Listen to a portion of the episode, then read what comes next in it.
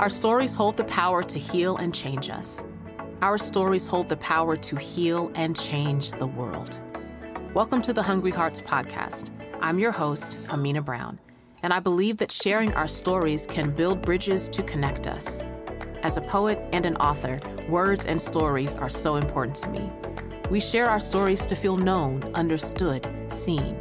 We share our stories because different perspectives change our point of view.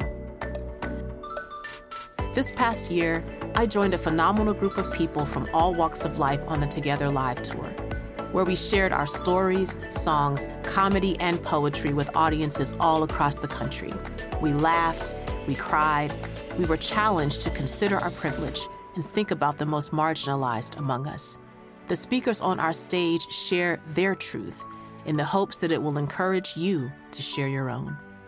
This season, I hope you find pieces of yourself in everyone you hear from, even in those who don't share your same experiences.